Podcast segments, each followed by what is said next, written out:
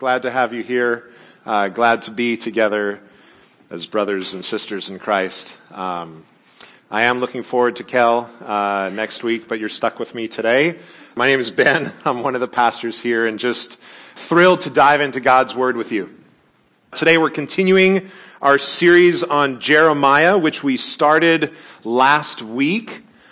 And if you missed last week, last week kind of laid the foundation for our series and talked a lot about the background of the book and stuff like that. So it would be a worthwhile listen to go back and catch that if you didn't get to. One of the things we talked about last week is about four main themes in the book of Jeremiah. Uh, the four main themes uh, right here on your screen are also on uh, the logo for the series, and their lament, faithfulness, judgment, and hope. And all four of these themes are throughout the book of Jeremiah. And as we go through the series, continuing to come back to these themes, I challenge you to keep your eyes open for them as you're reading the book. Also, be listening to what God has to say to you around any or all of these themes. Maybe God wants you, uh, maybe God wants to teach you to lament more honestly. Maybe He wants you to realize how faithful you've been to Him or how unfaithful you've been. Maybe He wants to point out sin in your life that you've been stuffing down for a long time. Or maybe He wants you to point you to hope that is yours, but you've forgotten or set aside. This morning, we're talking about lament. So, it might wind up being a heavier Sunday than normal for some of you. And I pray that as we walk through a heavy topic, that you would be ready to be honest, to be real, to not hold back. I realize that some of you may not be in a place of lament. Things are going well, clipping along. So be honest in that regard as well. Don't force something up that shouldn't be there. But it's still worth it for you to listen and dial in as a difficult time is coming. John 16:33 Jesus says, "I have said these things to you that in me you may have peace." In the world you will have tribulation. But take heart, I have overcome the world. If you're not lamenting now, there will come a time for you. And Ephesians 6:12 says, "For we do not wrestle against flesh and blood, but against the rulers, against the authorities, against the cosmic powers over this present darkness, against the spiritual forces of evil in the heavenly places. This is a constant wrestle, a constant fight that happens day after day. If you are walking with Jesus, Satan wants nothing more than for you to fail, than for you to be pulled away from him. And so there is a constant wrestle. And that can bring about lament as well. All that said, this could be a tough Sunday for some of you.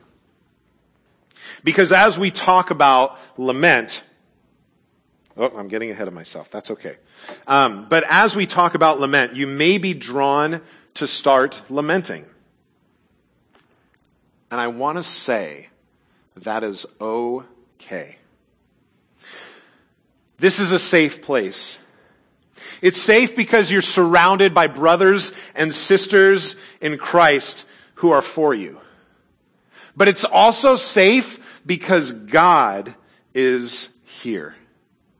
Remember that time and time again, uh, what he promised to people following him, he promised that he would be with them. We talked about this last week. We are promised this all over in scripture that God is with us.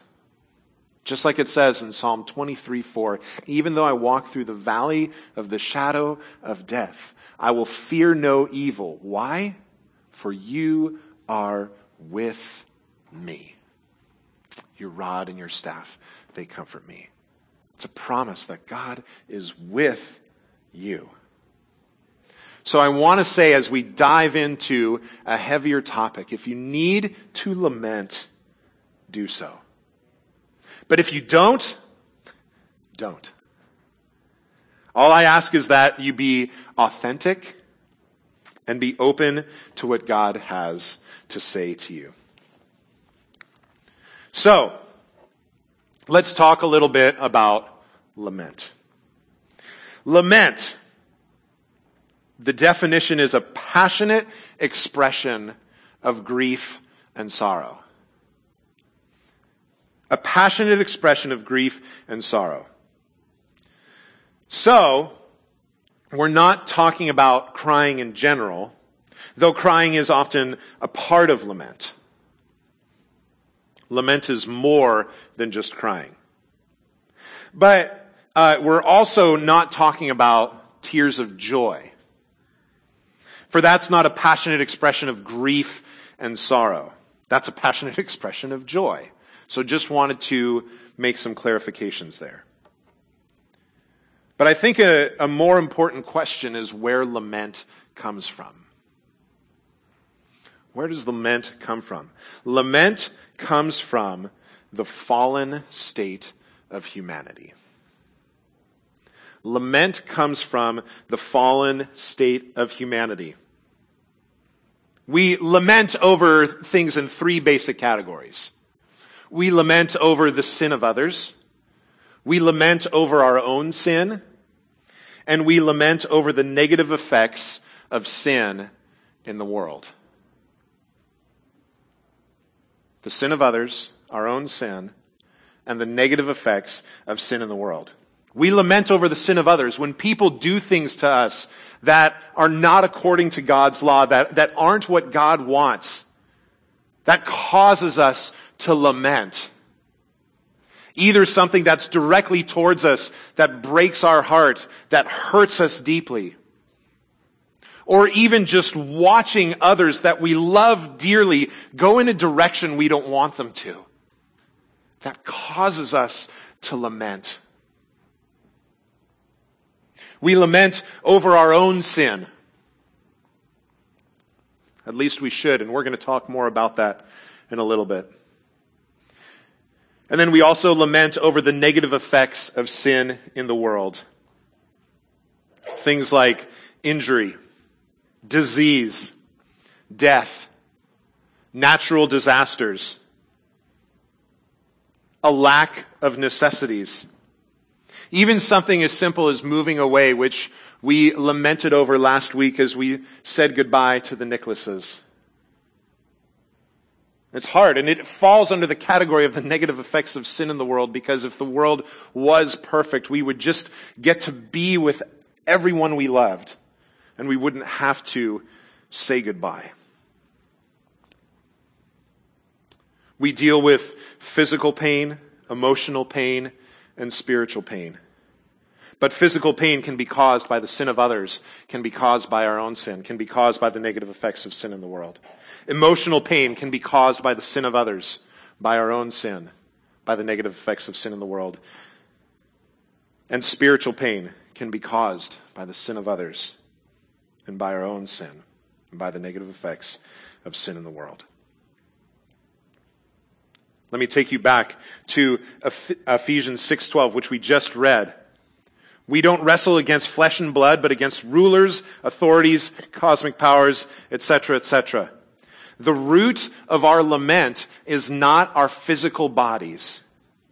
It's spiritual. See, Adam and Eve had no need to lament before eating the fruit. The lament didn't start within their physical bodies, but rather it was spiritual. And we also have no need to lament once we get to heaven. God promises us this in Revelation. Revelation 7, 15 to 17 says, Therefore, they are before the throne of God and serve him day and night in his temple. And he who sits on the throne will shelter them with his presence. They shall hunger no more, neither thirst any more. The sun shall not strike them, nor any scorching heat. For the Lamb in the midst of the throne will be their shepherd. And he will guide them to springs of living water. And God will wipe away every tear from their eyes. And then later in Revelation 21 it says, And I heard a loud voice from the throne saying, Behold, the dwelling place of God is with man. He will dwell with them and they will be his people and God himself will be with them as their God. He will wipe away every tear from their eyes and death shall be no more. Neither shall there be mourning nor crying nor pain anymore for the former things have passed away. Isn't that great news? Man, I'm excited for that. One day we're going to be done lamenting. Like we'll just be finished with it. It's all over. And we just get to celebrate. Mm. So lament comes from the fallen state of humanity. But that doesn't make lament a bad thing. See, we're given plenty of examples in scripture of people lamenting, which we'll get to shortly. But I think the most important thing to realize with this is that our Savior, who is perfect in every way, lamented. Because he was without sin, he lamented without sin. So lament itself isn't inherently wrong. Matthew 26. And taking with him Peter and the two sons of Zebedee, he began to be sorrowful and troubled. Then he said to them, My soul is very sorrowful, even to death. Remain here and watch with me. Luke 19, which I read this morning. And when he drew near and saw the city, he wept over it And John 11:35, which some of you have committed to memory, Jesus wept. Jesus wept. So let's take a look at Jeremiah's lament. Jeremiah was known as the weeping prophet. Go ahead and open in your Bibles to Jeremiah chapter 8. Jeremiah chapter 8. Jeremiah was known as the weeping prophet because throughout the book of Jeremiah, he laments a lot. We will see other passages about this as we go through the book, but today we're going to focus on this one in particular in Jeremiah chapter 8.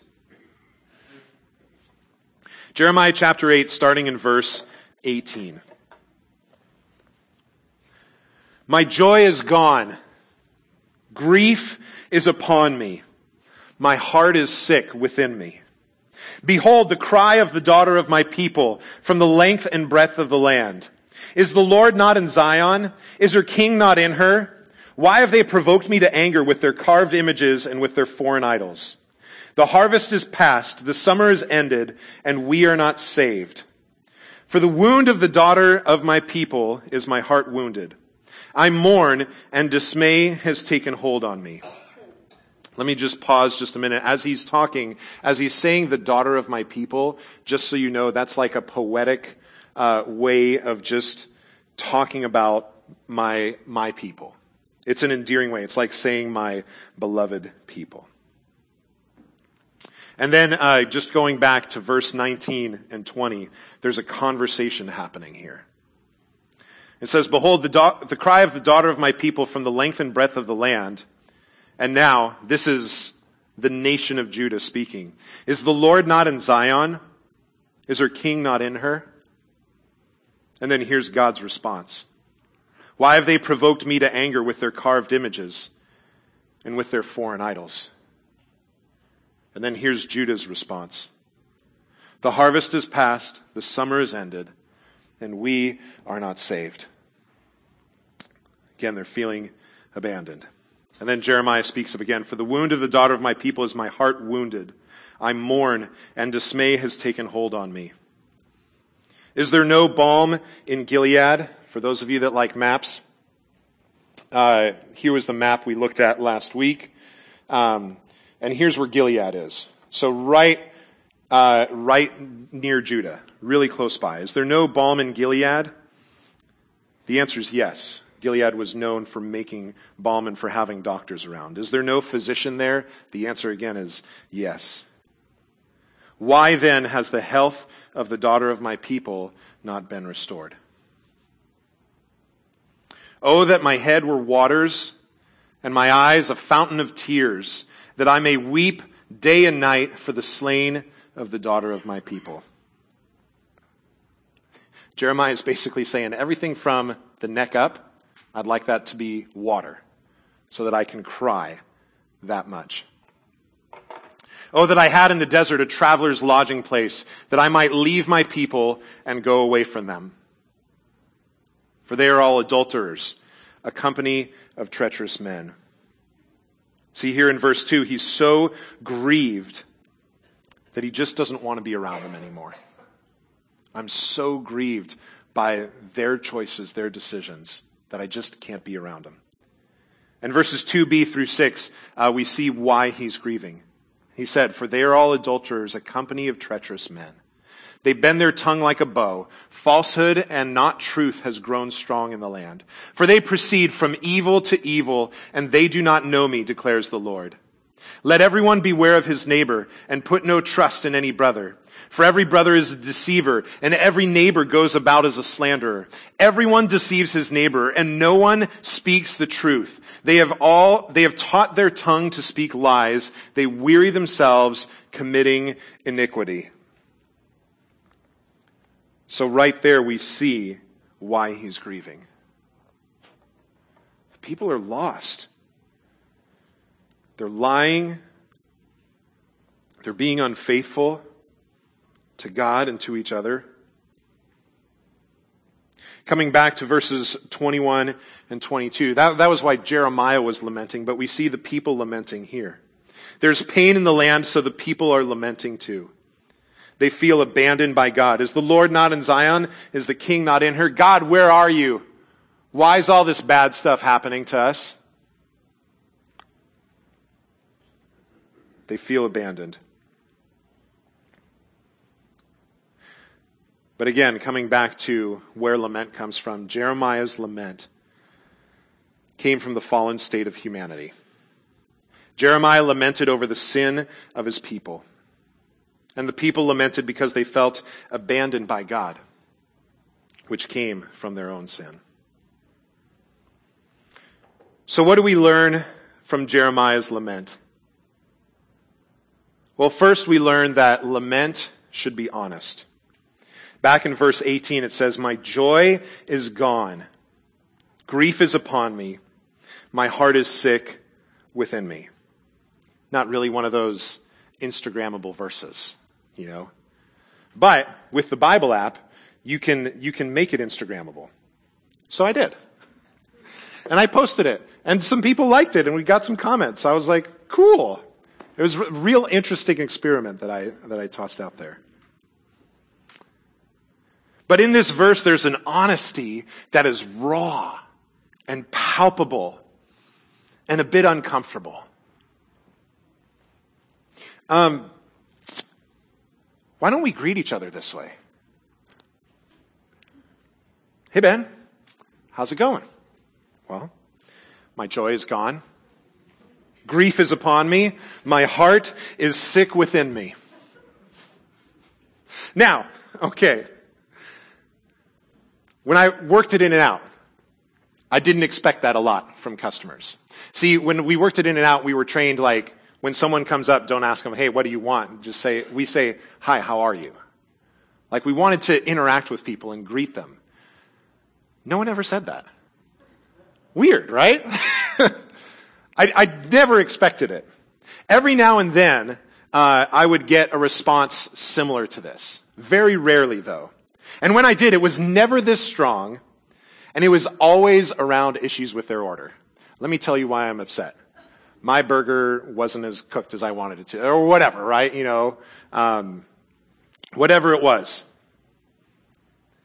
But why would someone come up and open up to a complete stranger like that? But how well do we do this at church? How good do we do at being honestly raw with each other? That's an area we can all use some growth in. Our culture fights against this all the time. How's it going? Good. That's the response you're supposed to give. It's good. Also, our desire for privacy fights against this. Well, I'm not going to tell them because then they're going to know more about me and they're going to get into my life and that's that's not their business. That's my business. But of all the places in the world where this should be acceptable, it should be the church. Now, let me toss out a little caveat because there is such a thing as oversharing. And there is something to be said for sharing with the right people, sharing with people you trust, men sharing with other men, women sharing with other women. But my point is that we shouldn't have to put on our brave faces when we come to church. When we come to worship God and to be together with other believers, we should be able to be honest about where we are. In 1 Corinthians 12 it says, But God so composed the body, giving greater honor to the part that lacked it, that there may be no division in the body, but that the members may have the same care for one another. If one member suffers, all suffer together. If one member is honored, all rejoice together. We're working together as the body of Christ. But we can't do that effectively if we don't know how the body is doing. So when we hold back, we're telling others that we can carry this on our own. I got this. I'm not going to open up and tell you what's really going on with me because I'll just take care of it. But that's not how the body was meant to function. Bear one another's burdens and so fulfill the law of Christ. So lament should be honest. Lament also should be open. In verse 1 of chapter 9, we've got quite a picture. Oh, that my head were waters and my eyes a fountain of tears, that I might weep day and night for the slain of the daughter of my people. Just picture that. It's not a pretty picture. It's a mess. You know, I don't like the phrase, oh, I'm an ugly crier. Guess what? We're all ugly criers. Okay? Let's just put that out there. The last thing you should be worried about when you start crying is your appearance. Oh, am I crying cutely? Who cares? You're crying. Be real. Now, the idea of lamenting openly is really hard to overcome. Our society tells us we've got to keep composure, keep it together. Laura and I were watching a, a TV show this week, and one of the characters said, I try to stay positive. It's like this black cloud follows me around, and every time I get away from it, it catches up to me. I'm so tired of smiling and pretending it's sunny out. As this character said that, I said, well then stop! Stop pretending! Let it out. There's a reason I picked a picture of a child crying. Because children haven't yet been taught the social expectations of lament. You know, there's a place and a time for crying and, you know, you really gotta keep it together and, you know, they, they haven't been taught that. And that's fantastic. That is fantastic. Now, I got to be honest. I've failed my kids at this. I've contributed to that. No, no, no, it's okay. Stop crying. And I've realized, like, as I've thought about it, like, I'm teaching them something that they shouldn't be learning. I want them to be okay to come to mom and to dad and just openly weep. I love how my daughter does this. The tiniest little prick of a finger and it's like the world is falling apart. But she comes with this raw openness to us. And my favorite is watching her respond when she's asking for forgiveness. Because every time she does, she says, Dad, I'm sorry for whatever. And then she goes, Can you please forgive me? And she starts bubbling up and weeping because she realizes there's something wrong in the relationship. And for her, that's what she wants repaired. And far be it from me to say, You don't need to cry. No. I want her to be open with her lament because she feels the weight of it. See, kids aren't worried about what others think. They're just able to lament openly, and we have a lot to learn from them.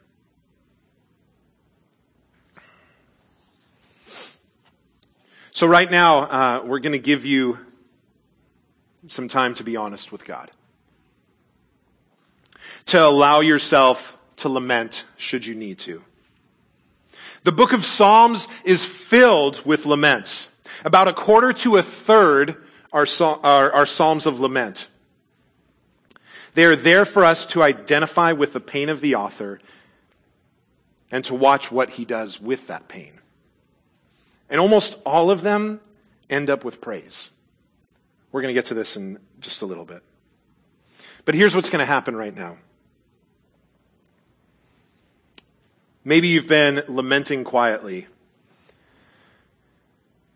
and you need to get it out before God or with someone else.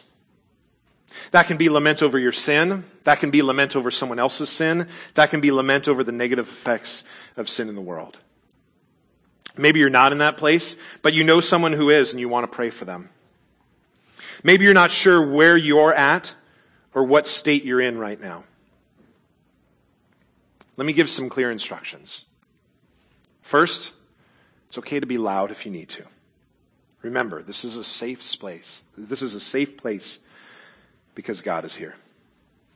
The band's going to come up and play a song right now.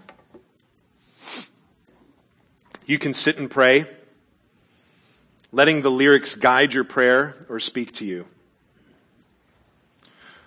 Or you can sing along, making this a prayer to God. There are also some Psalms of lament on your handout. You can read a few of these, entering in to the lament of the author. Maybe you'll connect with one of these. Let me challenge you don't analyze these Psalms. Don't analyze them. Just connect with the author. You could get up right now and talk to someone if you need to, bringing them in to your lament. We need each other. There's going to be uh, some men and women uh, just looking around and available to talk with you if you're not sure who to approach.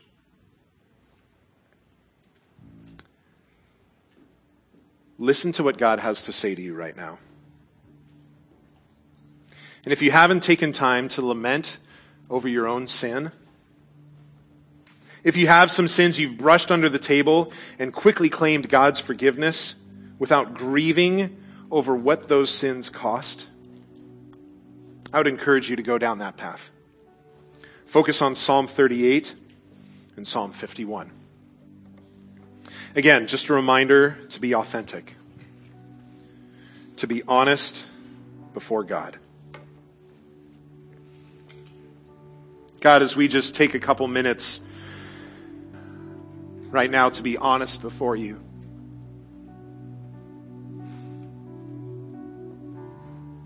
God, help us to be real. Help us to not feel like we have to hold it in, but God, just to let out our lament. You can handle it. You want to hear from us. God, there are others around in this room that have walked through some of the same challenges that we're walking through.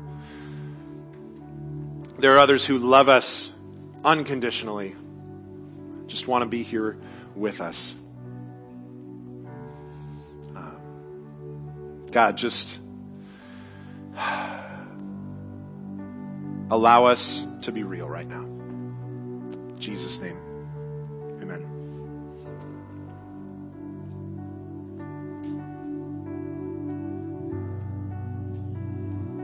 Psalm 51 is David's response to him just blowing it. He sees a beautiful woman who's married. He invites her over. They sleep together. He gets her pregnant. He tries to cover up his sin by bringing her husband back from war. Her husband refuses to sleep with her because all of my brothers are out at war. Like, why would I go and sleep with my wife? And so David tells the general to send this guy Uriah to the front lines so that he dies. Sin upon sin upon sin. And then he's confronted by Nathan the prophet. And Nathan, through his story, points out what David has done. And David realizes the weight of his sin. We have here preserved his reaction. Now there's a lot here, but I want you to just absorb. If that means closing your eyes or thinking about your own sin, do it. Don't analyze, connect. Have mercy on me, O God, according to your steadfast love. According to your abundant mercy, blot out my transgressions. Wash me thoroughly from my iniquity and cleanse me from my sin. For I know my transgressions and my sin is ever before me. Against you, you only have I sinned and done what is evil in your sight so that you may be justified in your words and blameless in your judgment. Behold, I was brought forth in iniquity and in sin did my mother conceive me. Behold, you delight in truth in the inward being. You teach me wisdom in the secret heart. Purge me with hyssop and I shall be clean. Wash me and I shall be whiter than snow. And jumping down to verse 10, he says, Create in me a clean heart, O God, and renew a right spirit within me. Cast me not away from your presence and take not your Holy Spirit from me. Restore to me the joy of your salvation and uphold me with a willing Spirit. See, this is worship. This is bringing God the glory he deserves. David made his confession all about God and not about him. Against you, you only have I sinned and done what is evil in your sight.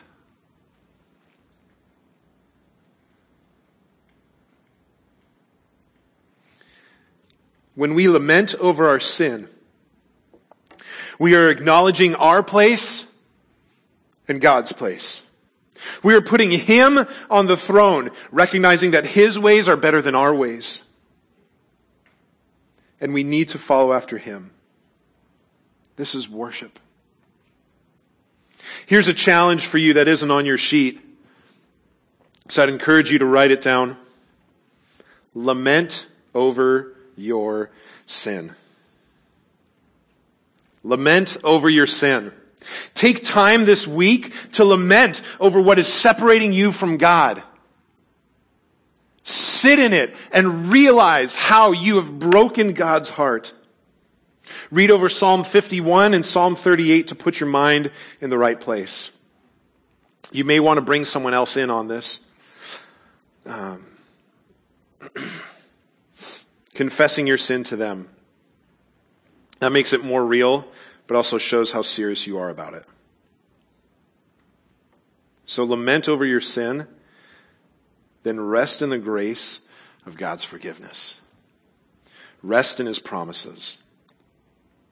Psalm 32, 1 and 2 says, Blessed is the one whose transgression is forgiven, whose sin is covered.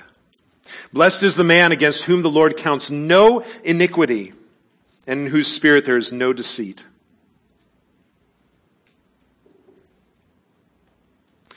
So that's lament over your own sin as worship.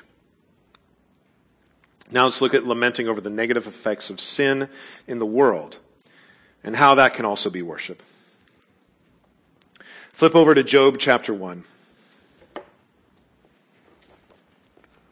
This is one of my favorite books in the Bible.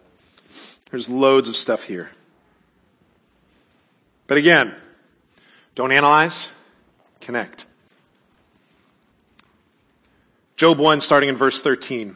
Now there was a day when Job's sons and daughters were eating and drinking wine in their oldest brother's house. And there came a messenger to Job and said, The oxen were plowing and the donkeys feeding beside them, and the Sabaeans fell upon them and took them and struck down the servants with the edge of the sword, and I alone have escaped to tell you while he was yet speaking, he wasn't even done yet, he was still going. There came another and said, the fire of God fell from heaven and burned up the sheep and the servants and consumed them, and I alone have escaped to tell you. While he was yet speaking, he wasn't even done yet. There came another and said, the Chaldeans formed three groups and made a raid on the camels and took them and struck down the servants with the edge of the sword, and I alone have escaped to tell you. While he was yet speaking, he wasn't even done yet. There came another and said, your sons and daughters daughters were eating and drinking wine in their oldest brother's house. And behold, a great wind came across the wilderness and struck the four corners of the house. And it fell upon the young people and they are dead. And I alone have escaped to tell you.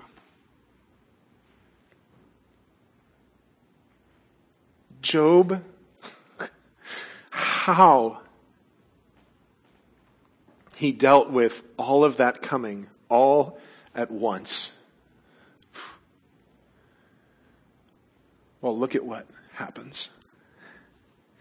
Then Job arose and tore his robe and shaved his head and fell on the ground and worshiped. He worshiped. And he said, naked I came from my mother's womb, and naked shall I return. The Lord gave, and the Lord has taken away. Blessed be the name of the Lord. When Job was out of options, when everything crashed around him, he saw no other option but to worship his Lord.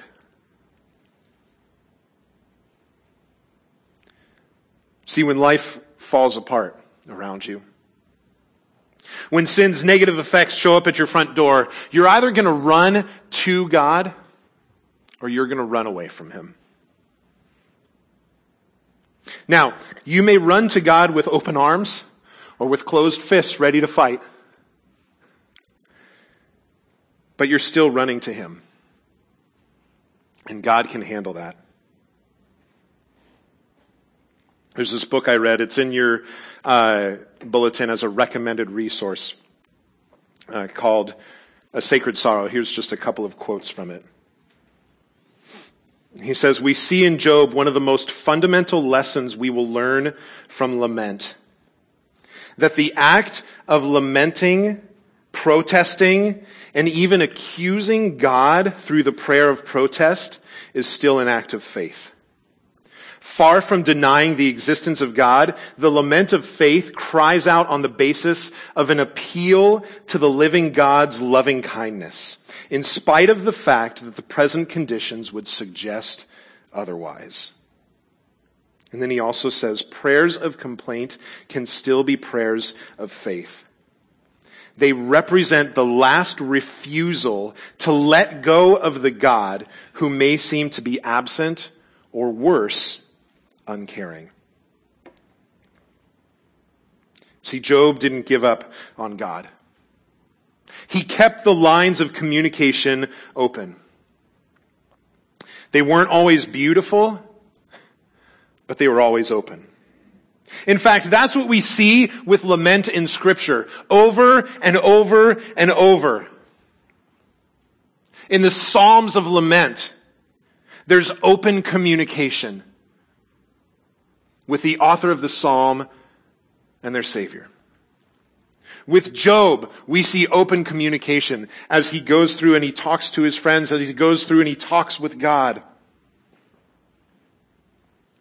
We see in Jeremiah open communication as he laments to God. And in Jesus, as he laments,